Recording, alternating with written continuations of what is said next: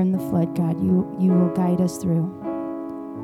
Lord, we just thank you again for worship, for being able to worship you this morning. And we pray these things in Jesus' name. Amen.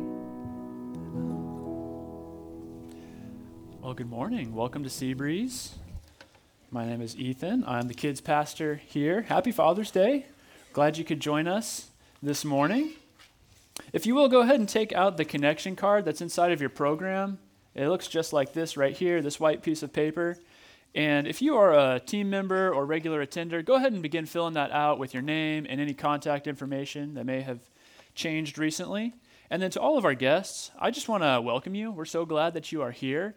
This connection card is just our way of being able to communicate with you, to keep you up to date on anything that you might be interested in. So go ahead and fill that out with as much information just as you feel comfortable with. At the bottom, it does say, how did you find out about Seabreeze? How did you hear about Seabreeze? We would love to know how you found out. So if you would just fill that out, and then we'll all take a second and do this together.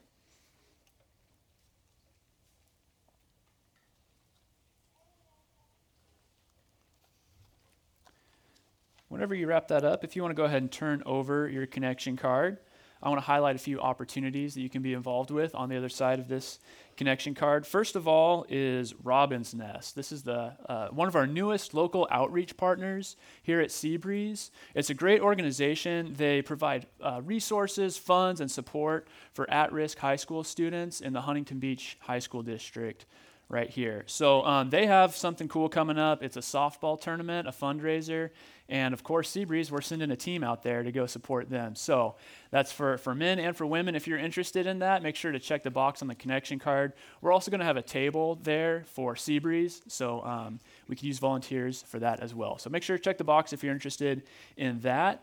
And then also our first basketball and cheer camp of the summer is next week. So we do two of these camps throughout the summer. They're a lot of fun. We do them right out here on our own basketball courts. And it's really great for young kids of all ages, all skill levels. Oh, not all ages, K through 8th. Ninth graders. But we have coaches from Vanguard University who are actually players on the men's and women's team there come and lead those camps. It's a lot of fun. If you have kids who are interested, you can sign up online. And if you just know someone, friends or family, this is a great thing to invite people to participate in this outreach that we do here at Seabreeze. And so we've got definitely a sports theme going on here this morning. The next item in our sports theme is Family Baseball Night, which is coming up. And that's Seabreeze, families from Seabreeze. We're all going to go together, enjoy some time together to the Dodgers and Angels game. So I'm not sure which side you fall, Dodgers or Angels, but most of us in this room fall on one side. So I invite you to come to that. That's going to be on July 7th, and you can visit the table out here in the patio to purchase tickets. And just a heads up, the tickets do tend to go pretty quickly for this event. So jump on that if that's something you want to participate in. And then finally, all of the young adults, that's ages 18 to late 20s, are invited to this year's Young Adult Summer Trip. They're going to be spending the weekend at a private lake near Bakersfield. And I'm from Fresno, so I hear that and I think, oh, Bakersfield. But it's really a fun location. It's a fun location. There's this whole water sports complex and a lot of fun events to do up there. So I invite you to check that out. It's also a great way to, there's going to be some teaching and to explore your faith, to learn more about God, as well as just connect with other young adults here at Seabreeze. So I invite you to that. You can sign up for that on your connection card. And I believe they have a table out on the patio as well. So if you're interested in that or anything else, make sure you check the box here again. And then at the end of the message, we're going to pass around some buckets, and you can drop your connection card in those buckets. Also, throughout this Heroes message series, we're doing a movie ticket giveaway at the end of each message, and we draw randomly from the connection cards for that. So make sure you drop that in there so you can potentially win a couple of movie tickets. Now, at this point, we're going to do something special in the service. This morning, we're having a child dedication. So I'd like to ask the families who are participating in that to come on up and join me on stage. And as they're making their way up here, I'll go ahead and introduce them. First of all, we have Annie Unra. You guys can all come up. That's great. We have Annie Unra and her parents, Lance and Crystal.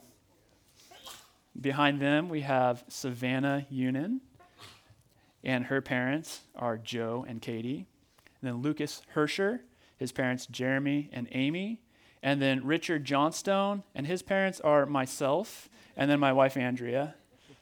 So, you know, in Malachi chapter 2, verse 15, we read about one of the purposes that God has for marriage. And one of those purposes is to raise godly children, so that is children who will grow up to know God and to follow his ways. So here at Seabreeze, we give parents the opportunity to make a public commitment to doing this, to raising godly children.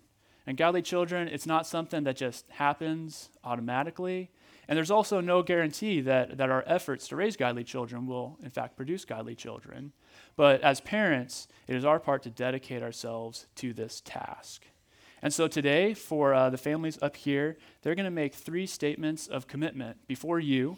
And then I'm going to ask all of you in the church if you will make a statement of commitment to them as well. So first of all, the first statement is, you are their teachers. So while other people will certainly come alongside you and support you in teaching them, hi, it's the primary responsibility of the parents to teach their children. So will you commit to teach your children the truth that is revealed in the Bible and raise them according to it? So you're their teachers. You are also their advocates. And I think this is really cool. As parents, we have the privilege of being able to pray for our children. So will you commit to pray regularly for your children? Yes, we will. So you're their teachers, you're their advocates, and you're also their models. And it doesn't take many months into a kid's life to realize that they're watching us and that they're emulating us and doing the things that we do. So will you commit to walk in obedience to Jesus Christ? All right, and now to everyone else in this room, if you are a part of the church, then you are a part of the support team for these families and as well as for other families. These families are standing before you here not just to make this public commitment, but just the act of standing up here is an acknowledgement that godly children are not just raised in isolation. It really takes a church. So over the years, many of you will have opportunities to encourage and to serve the families up here on stage as you participate in church life. And so my question for all of you is, will you commit to help these families as God gives you the opportunity? All right, well, let's pray. God, we thank you so much for these families up here and for their commitment to doing what you've called them to do, to raising godly children. And God, we pray that as they do this, that you would just provide the protection that is necessary. There are many obstacles and many opponents to this task that they have set out to do, that we have set out to do, and God, we need your protection from those obstacles, from those dangers as we move forward. God, I pray that you would open up their hearts to know you at an early age. God, I pray that you would help them, give them sharp minds to understand the gospel, to understand what you did by sending your son Jesus to die for their sins. And God, I pray that you would open up their hearts in a way that only you can. That is something that we wholly look to you to do, and to give them wisdom to understand the teaching that they will receive. God, we pray that both for parents and for kids, that you would give them the courage to do what is right, to stand strong against temptation. And God, we also just pray for the marriages that are represented here.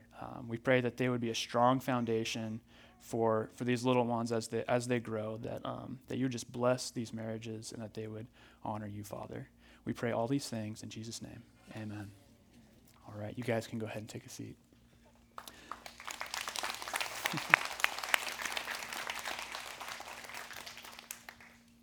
Well, as they make their way off stage, you can go ahead and take out your phone. Just make sure that it is, in fact, on silent. And you can also take out your message insert as Bevan continues our message series, Heroes.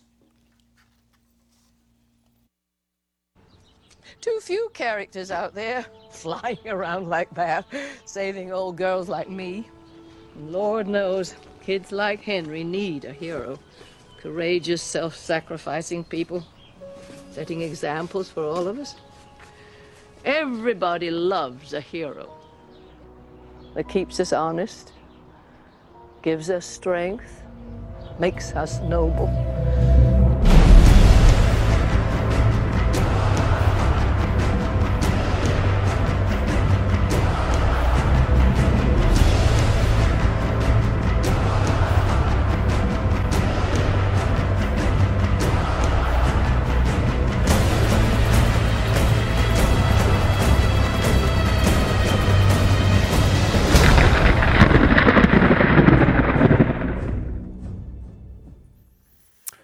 morning, everyone, and happy Father's Day. Good to see you today.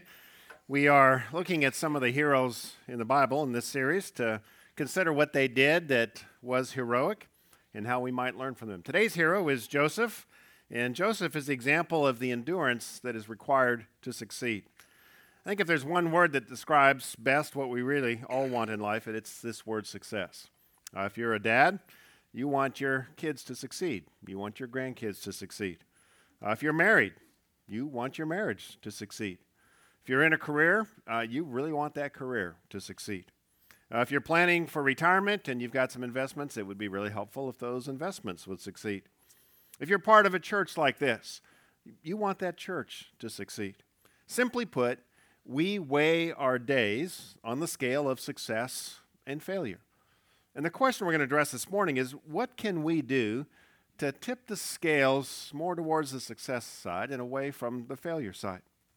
Well, what if we just declared that from this point forward, failure is not an option? That's a phrase that's used a lot. It was popularized by the mission chief, Gene Kranz's statement during the Apollo 13 mission. Published a book by that same name where he announced to his team when they were trying to bring the astronauts home safely after the explosion on the Apollo 13 that failure just was not an option.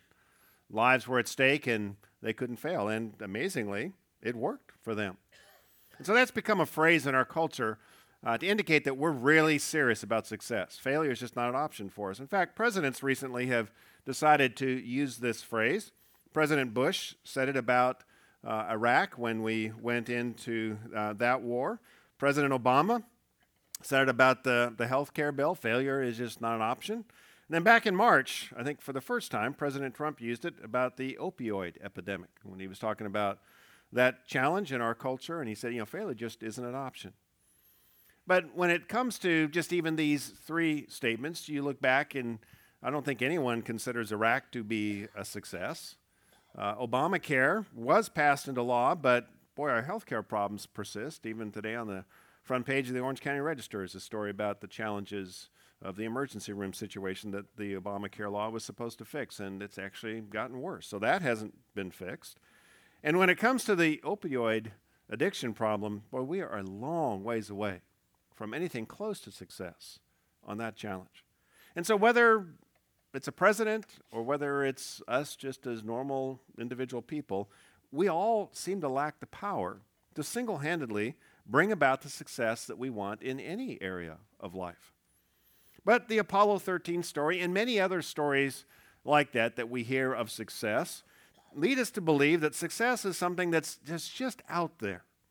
And if we could just reach and try hard enough and put enough effort, we can grab a hold of it. And we can succeed. Now, what we tend to not realize is that between us and that success that's out there, there is an intermediary. There's someone between us and that success. And that someone is God. He is the one who grants success. One of the greatest stories in the Bible, I think, is the story we're considering today, the story of Joseph. It's probably the greatest success story in the Bible. He went from being the 11th of 12 sons in a pretty much unknown segment of the culture to being the second most powerful man in the world behind only Pharaoh.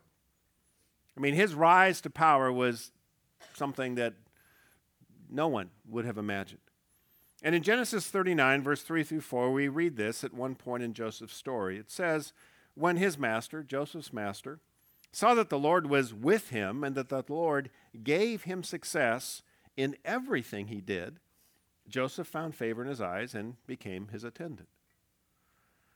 Now, if this was the only verse that you read about Joseph's life story, you would think that his life was just one big rising arc of success. I mean, this is what it says. God gave him success in everything he did. Well, the way we would plot that on a graph would be just better and better and higher and higher. But when this verse was written, it was written right after Joseph had been sold into slavery. The master is literally his owner. And his life was on a downward track at this point. Actually, it got a lot worse from this point. His graph was heading this way, not heading up. As I said, no one could have predicted, as they watched Joseph's life continue to go down, that this was the path of success. It didn't look successful at all. So how did it happen? Well, God's part in this success story was by granting success. God managed the path that led to success. Joseph's part in this success story, like in the stories that God is writing in our lives, was all about patient endurance. Not just sitting around waiting for God to do something passively, but enduring, continuing to be faithful in whatever responsibilities and sphere of influence that God had given Joseph at that time. Patient endurance. Galatians 6 verse 9 says, "Let us not become weary in doing good, for at the proper time we will reap a harvest if we do not give up." We think of success in our culture kind of as an assembly line. You know, there's different pieces of success. Maybe if we, get the right education, then we add to that the right job opportunity, and then we get, the right marriage, and then if we have kids that are good, and we add all these pieces together that maybe by the end of the assembly line of time, we can end up with a life that is successful. If we get all the pieces and assemble a life correctly, then we can have success by the end of our life. But God says in this verse that success is really, it's more like farming. It's not a production line. You keep planting good seeds, and then you weed those seeds, and you water those seeds, and you spend a lot of time waiting for the harvest of success. Now, I think the biggest challenge in this verse is the phrase, "at the proper time." I mean, if we knew when the proper time was, if God said, "Look, you do this, and in 4 years, you're going to experience a lot of success," well, we could wait 4 years. But the seeds that God asks us to plant don't have dates on them. It doesn't say that you will see the results of this good decision at this date. All it says is at the proper time, there will be a harvest. The thing you don't want to do is give up before that time. This is why we become weary in doing good. It doesn't seem to be working. We think we're doing the right thing. We know we're not perfect, but we're planting good seeds. But life doesn't seem to be getting any better. In fact, it kind of like Joseph, sometimes it just seems to be getting worse and worse. So we tend to give up. We get weary in doing good. But what's going on in the middle of this before the harvest time is God is growing something on the inside, below the surface of the soil that no eye can see. And it's this invisible growth in us that really is the key to the way God views success. And that requires endurance for us in the two major areas of life. First, in our accomplishments, and then second, in our relationships. And we're going to look at both of these this morning. So let's begin by looking at endurance in your accomplishments. This is endurance in what you do, your work, your areas of responsibility. The desire to succeed arises for all of us out of a deep sense that we're supposed to do something important with our lives. And so we dream about the accomplishments that might mark our success. And we are right to dream. God does have big plans for us. He did create us to do something important with our lives. We're not just here to patiently mark time and then disappear. But all of us learn pretty early on that it's one thing to dream big about success, and it's another thing to pull it off, to accomplish it. Now, Joseph had some pretty big dreams about his own future. And they weren't just kind of like our dreams are sometimes, just his own thoughts about what he might want to accomplish. Now, these were actual dreams that God gave him that painted a picture of the future that God said he would have. Here's what it says about Joseph's two dreams in Genesis 37, 5-11. It says, first of all, Joseph had a dream. And when he told it to his brothers, they hated him all the more. You'll understand when you hear the dreams. He said to them, "Listen to this dream I had. We were binding sheaves of grain out in the field when suddenly my sheaf rose and stood upright while your sheaves gathered around mine and bowed down to it." That's going to go good with the brothers. His brothers said to him, "Do you intend to reign over us? Will you actually rule us?" And they hated him all the more because of his dream and what he'd said. Well, then he had another dream, and he told it to his brothers. "Listen," he said, "I had another dream." You hear them say, "Oh, great." "And this time, the sun and moon and 11 stars were bowing down to me. When he told his father as well, his father rebuked him and said, "What is this dream you had? Will your mother and I and your brothers actually come and bow down to the ground before you?" His brothers were jealous of him, but his father kept the matter in mind. Now, you have to understand that in the ancient world, birth order meant much more than it does now. It was the firstborn son that would inherit the family estate. The other siblings would then take their position and serve under the eldest son. So Joseph was the 11th of 12 sons. So you can see why these two dreams caused such a tremendous stir. The only way that you could advance your position in the family order was if a sibling older than you died. So when Joseph told them these two dreams, it would be heard in this time and culture as really a threat. You add this to the fact that Joseph was clearly their father's favorite, and all the brothers knew this, and they decided collectively that it was time to respond to this threat of Joseph's dream. So a few verses later, we read this in 17 through 20, Joseph went after his brothers and found them near Dothan. He was looking for where they were tending their sheep. But when they saw him in the distance, and before he reached them, they plotted to kill him. "Here comes that dreamer," they said to each other. "Come now, let's kill him and throw him into one of these cisterns and say that a ferocious animal devoured him. Then we'll see what comes of all of his dreams." But Reuben, who is the eldest son, he convinces them to sell Joseph to a passing caravan instead. Reuben realizes that it would be better for Joseph to be sold into slavery than for Joseph to be dead. And the other brothers, because of his position, agree to do that. And this moment begins a 16-year series of dream-shattering setbacks for Joseph. He went from one disaster to another. It just got worse and worse. The graph of his life, as I said, was not heading towards his dream. It was heading away from his dream, downward.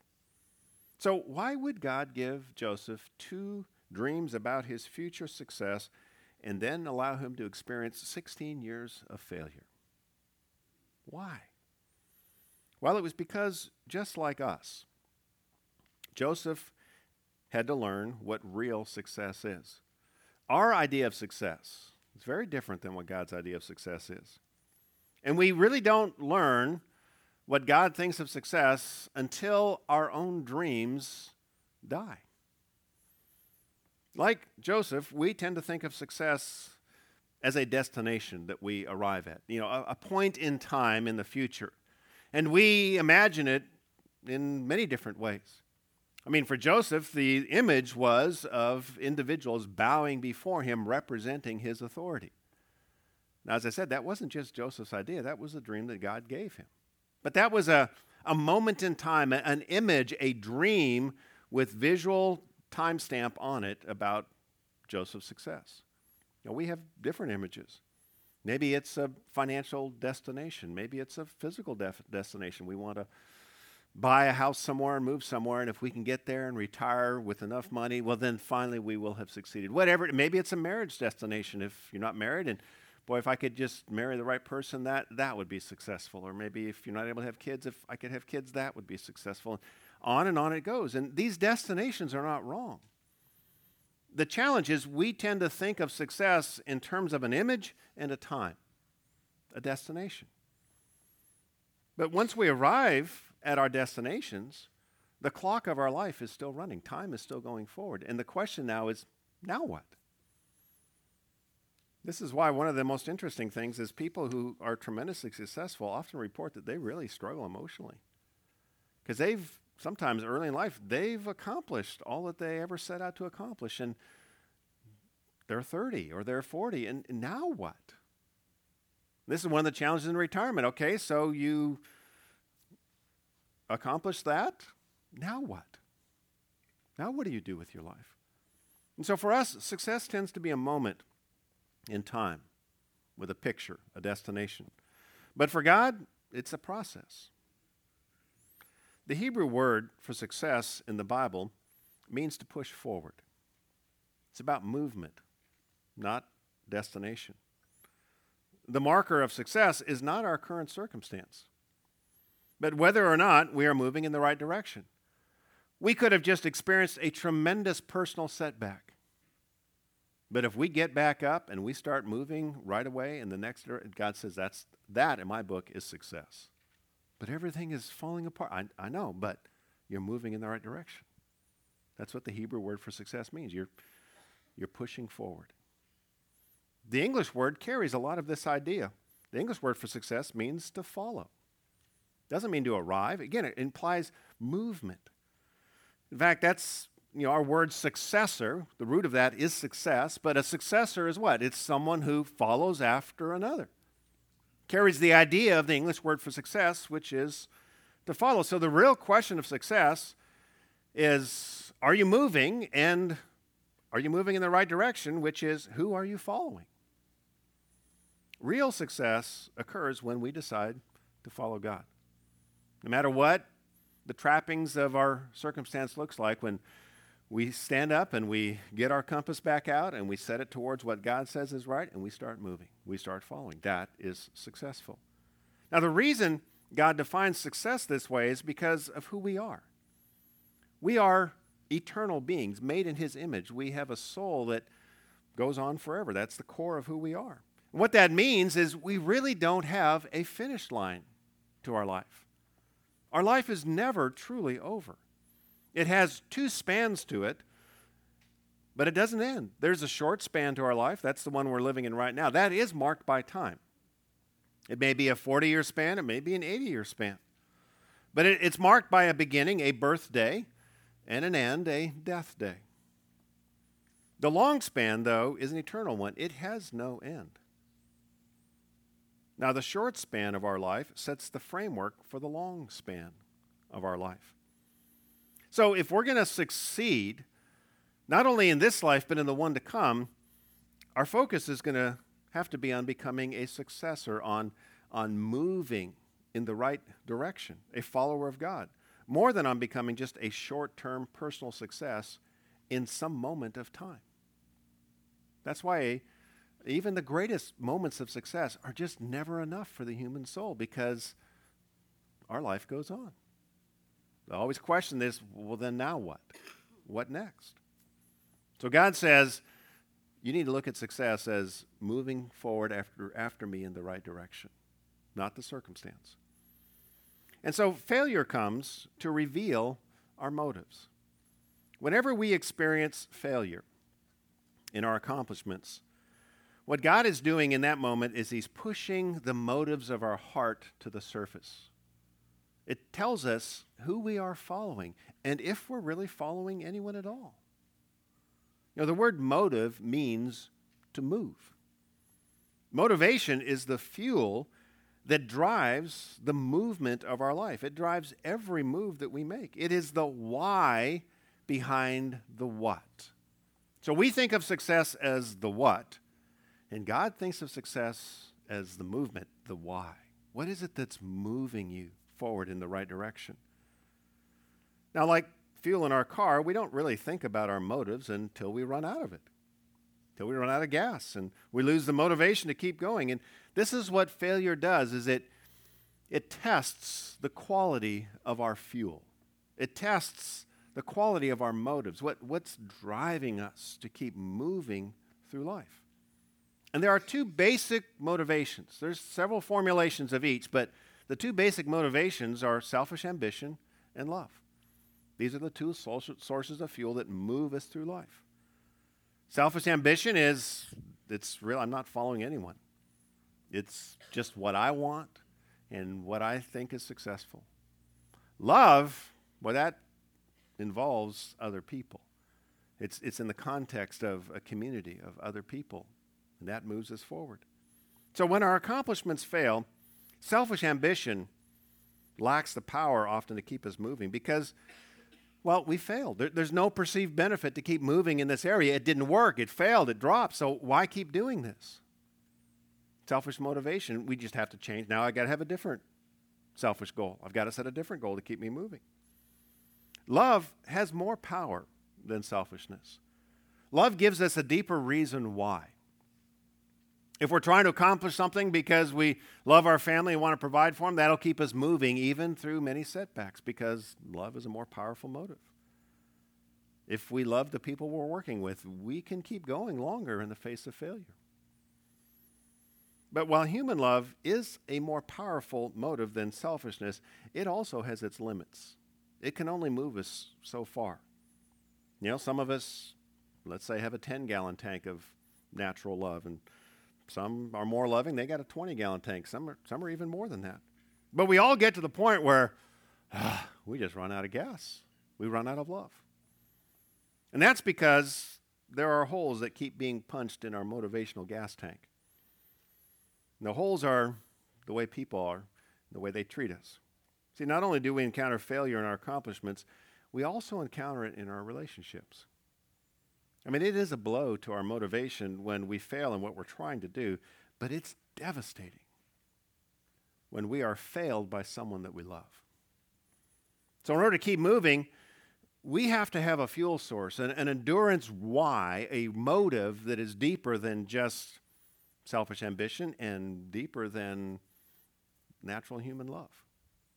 And that brings us to the second important aspect of success that is required, and that is endurance in your relationships. Not only did Joseph's dream of what he was to accomplish shatter, but everyone he loved and ever got close to failed him. First, it was his brothers. We read about that. You know, being failed by family, you know, is the deepest blow to our love motive. In fact, it's why many individuals decide pretty early on in life that they really can't trust anyone. They really can't love anyone. That selfish ambition is really the only thing that they can count on. But instead of giving up after his brothers sold him into slavery, Joseph worked diligently to be faithful to his new owner, Potiphar. And because of his diligence, and as we read in that verse, God granting Joseph success, Joseph rose eventually to be in charge of all of Potiphar's house. But then he was betrayed again, this time by Potiphar's wife and by Potiphar.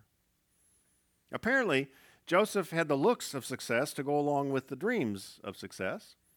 And so Potiphar's wife took notice of his physical appearance and tried to seduce him. And after Joseph repeatedly refused her, finally in frustration and anger, she accused Joseph of rape. Well, who are you going to believe? The wife of a powerful man, a merchant of his day, or a slave? Well, the wife was believed by Potiphar, and Joseph was immediately sent to prison. Joseph, after all that he had done, after all how he had faithfully served Potiphar, he was failed by him and by his wife. But again, instead of giving up, Joseph did in prison pretty much what he did in slavery. He took whatever responsibility he was given, and he diligently endured and served the prison warden. And so, in time, the warden grew to trust Joseph, just like Potiphar had grown to trust Joseph. And he eventually put Joseph in charge of the entire prison like he had been in charge of Potiphar's entire estate. Now, granted, it's still a move down. You know, to be in charge of a prison as a prisoner is not near as good as being in charge of an estate as a servant. But while Joseph was in prison, he got to know a couple of high-ranking officials in Pharaoh's court who were there because they had offended Pharaoh. Now, whenever Pharaoh got offended by someone serving him in his court and they went to jail, often they were never seen from again. And these two are in prison pretty much awaiting execution.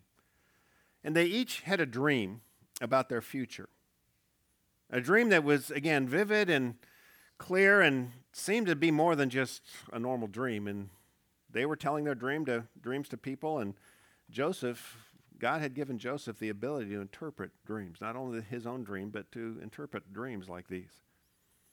And so Joseph was able to interpret their dreams for them and tell them, one, the good news that they would be restored, and the other, the bad news that they would not be restored to Pharaoh. And eventually, what Joseph said, based on the dreams, happened. And the one that was sent, restored back to Pharaoh's court, his last words to Joseph was, I'll never forget you. And one of the first things that I will do is I will bring your case before Pharaoh. And I will do what I can to see that you get justice. For 2 years, Joseph waited and continued to languish in prison. And nothing was done to help Joseph. Now, we don't know whether this guy honestly forgot or whether he never really intended to take the risk of bringing a case before Pharaoh right after he had just been restored himself. It's probably that reason. But again, this was yet another failure. Someone that had promised Joseph that they would take his case to Pharaoh didn't. So you just have to put yourself in Joseph's shoes. Up to this point, Joseph's life was nothing but failure and being failed. Every time he rose in position, someone stabbed him in the back. Someone failed him. His life kept getting worse and worse and worse. So the question you have to ask is, why did he keep going? And not just like not kill himself, but why did he keep going with such endurance and faithfulness to whatever task that was before him? What was the fuel in his tank? What was his motivation? It certainly wasn't selfish ambition. Nothing about his own dreams were working out. And human love would have never been enough to keep him going for 16 long years of failure and being failed. Well, there are two times when we get a pretty good look into Joseph's motivational gas tank. The first look occurs in something that Joseph said in response to Potiphar's wife's advances to him. Here's what he says in Genesis 39:9. He says, "My master," speaking of Potiphar, "has withheld nothing from me except you, because you're his wife. How then could I do such a wicked thing and sin against God?" So what you see here is a couple of things. First, you see a genuine loyalty to his master. Joseph was a loyal follower. What he's saying to his master's wife is, how could I betray my master? My master has entrusted everything to me, and you're the only thing that's off bounds in his entire estate. I'm not going to betray my master. But there was a deeper love than just human love. Joseph wasn't just following Potiphar. He was following God in this. There's a deeper love for God. As he says, how could I do such a wicked thing and sin against God? What really fueled Joseph's life was a love for God.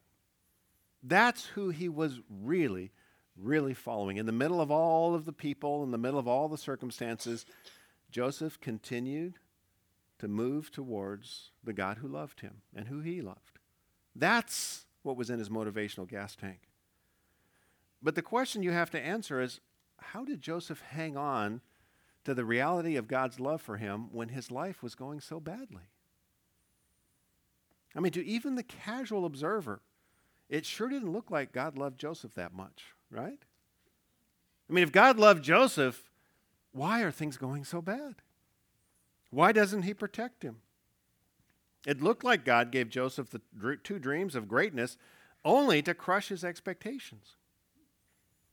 So why did Joseph keep drawing on God's love for him to fuel his endurance? This is an important question to answer because we may not face the level of disaster that Joseph did, but we face the same kind of things. Something we're trying to accomplish fails, or at least doesn't look like it's going to happen. Someone that we love fails us, and we wonder, God, why? What is it that will keep us moving forward when everything around us looks like it's fallen apart? Well, we see this why in the second glimpse into Joseph's motivational gas tank, and I think this is the most powerful scene in the story. So let me set it up. 16 long years after Joseph is sold into slavery, Pharaoh himself has a dream. And the dream is, again, it's so vivid and so disturbing that Pharaoh knows something important is being told to me in this dream. And so he begins to search for someone who can interpret the dream. And no one can. I mean, he searches all the wise people in his court and beyond, and no one can explain to him what this dream might mean. Finally, The man who had been in prison with Joseph and who had had his dream interpreted and had seen that it had worked out exactly as Joseph said, decided, either he remembered or he decided, okay, now I can take the risk to bring this before him. But he mentions Joseph to Pharaoh and explains what had happened to him and said, you know, Joseph may be able to interpret your dream. So Joseph is cleaned up, dressed up, and brought before Pharaoh.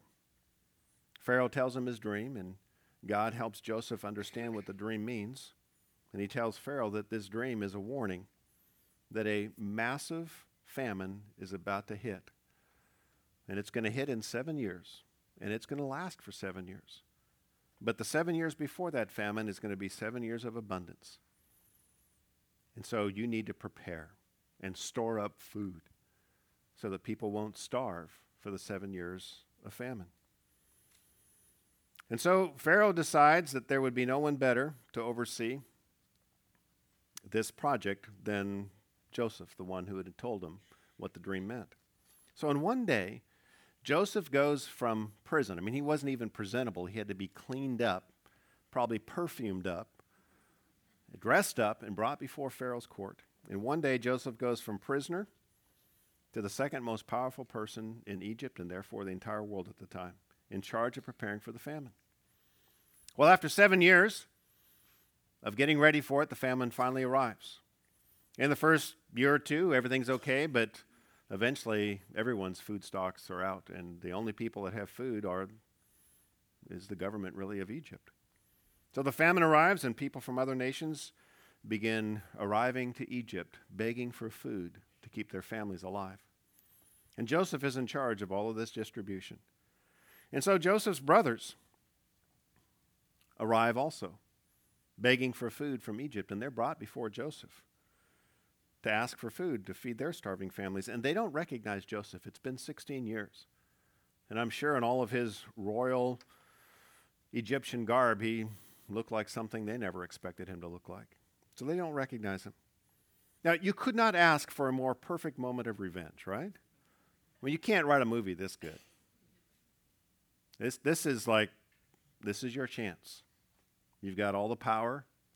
They have none. But instead of exacting revenge, Joseph eventually breaks down in tears. In fact, he cries so loudly, Scripture reports that his crying is heard outside of his court area in his house, and word goes back to Pharaoh that something's going on in Joseph's house. That's how loud he was crying. And he reveals to his brothers who he is. Now, they're terrified. They assume that they're about to get the long overdue judgment that they all deserve. In fact, as Joseph listens to them in their conversation, they've been feeling the guilt of what they did to Joseph for 16 years. And now they see him, and they know judgment's coming. But here's what Joseph says, and this is the second look into the motivational tank of Joseph. Genesis 50, 19 through 20, "But Joseph said to them, 'Do not be afraid. Am I in the place of God? You intended to harm me.'" That's obvious. "But God intended it for good, to accomplish what is now being done, the saving of many lives." Now just think about that statement in light of the facts of Joseph's story. You intended to harm me, but God intended to do not only me good, but a lot of people good. So in every one of those moves that was harmful to me, I knew God had a plan. I knew that there was something good that was going to come out of this. Joseph interpreted every personal failure he faced. Now, I don't know if he interpreted it in the moment, but eventually, this was his perspective. That every failure they encountered, every person who failed him, was not an indication of God's intention to do him harm, that God doesn't love him anymore. No, this was an indication of God's intention to do him good. He just couldn't see how that plan was going to work out. So for us, whenever we encounter failure or we are failed by someone, it's critical that we have the same perspectives that Joseph had on the failure. And there are really three perspectives that are important for us to grasp, and I just want to list them as we begin to wrap up. The first here is failure is not personal, it's positional. Here's what I mean. Whenever we encounter a failure moment. It's often God moving us to where we need to be in order for his larger plan to unfold. We think it's personal. We think they're picking on us, God's picking on us. But often, and what God is doing is he's just getting us in position for a larger plan. To us, it looks like a move back. To God, it's just a move with 5 or 6 other moves that'll eventually get us where we need to be.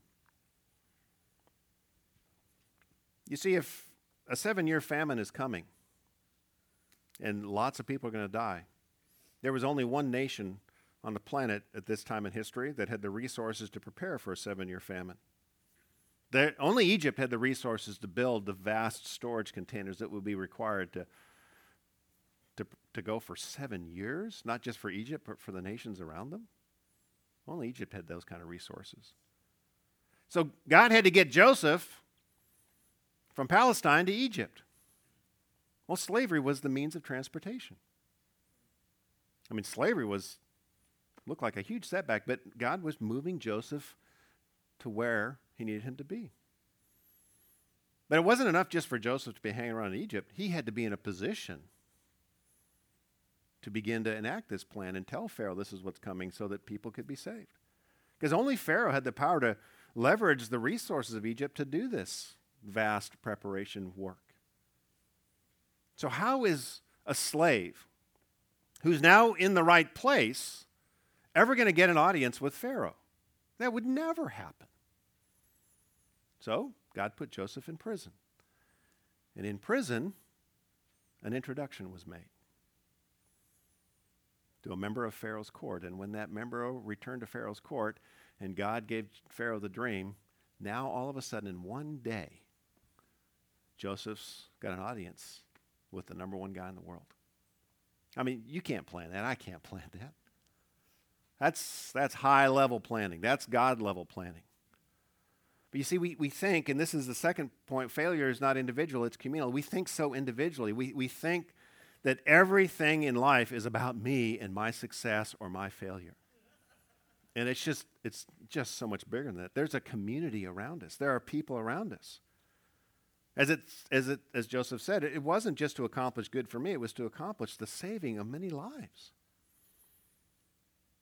In order for God to use your life to save many other lives, you and I are going to have to go through some setbacks to get in the right position, to be in a place where we can really be used by God to influence other people.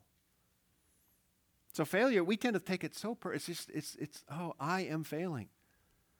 It's like, no, what is God's plan? It's about more than just me, it's communal. And then the third perspective that's so important is failure is not final, it's just one piece. At a moment of failure, someone fails us, we'll say, this always happens. Or we fail in something we're trying to accomplish, and we draw the bottom line and says, I'm just a failure. No, this just didn't work out. It's not final. I mean, what if Joseph had run out of motivational gas and decided to give up 2 days before his promotion? What if he decided to hang himself in that prison? After 16 years, he had decided, that dream was a lie. Every indication of my life is that God is against me, circumstantially. What if he had just given up? What if there hadn't been a deeper motivational gas tank to keep him going? He would have never experienced what God intended to do through his life, the saving of many people. We think that if someone loves us, they should give us what they can to make us happy in the moment. And so when we encounter difficulties, we just can't understand why a God who loves us wouldn't come rushing to our immediate aid. But we have to understand God's love is always attached to God's plan. We tend to think of them separately. We think of God's love as God is just going to let my life just be one blissed out experience of greatness. If he loves me, that's what he'll do. And then he's got this plan over here. Who knows what he's doing over here, but he's over here loving me, right? No, God's plan and God's love always come together. And it's not just about us. It's about more than us. He's up to something good, but Not until the whole plan is final will we see its brilliance. So until then, what do we need to do? Endure. We just have to keep moving forward in the right direction. As it says in Genesis 50:20, you, Joseph says to his brothers, intended to harm me, and boy, they sure did. But God intended it for good. And who wins? God wins. To accomplish what is now being done, the saving of many lives. Let's pray. Father, we thank you for this perspective that elevates our own perspective on our failures and the people who failed us. We tend to get in the trenches of our own life and measure it by the successes or the failures of the moment. But you see all of eternity stretch out, and you see your plan stretch out. And you see our part in it and how you want to use us to save not just ourselves, but many people. So God, I pray that in the moments of setback and failure, you'd help us to endure. You'd help us to see that your intentions toward us are still good and that your love for us is still secure. I pray for those in this room right now that are experiencing a relational setback or failure. Someone has betrayed them. God, I pray that they would draw on your love for you and just keep moving forward. Help us, we pray, and we ask this in the name of Jesus. Amen. Ethan? Thank you, Bevan. You can go ahead and take your connection card back out from earlier, and if there's anything else that you want to check on there, make sure you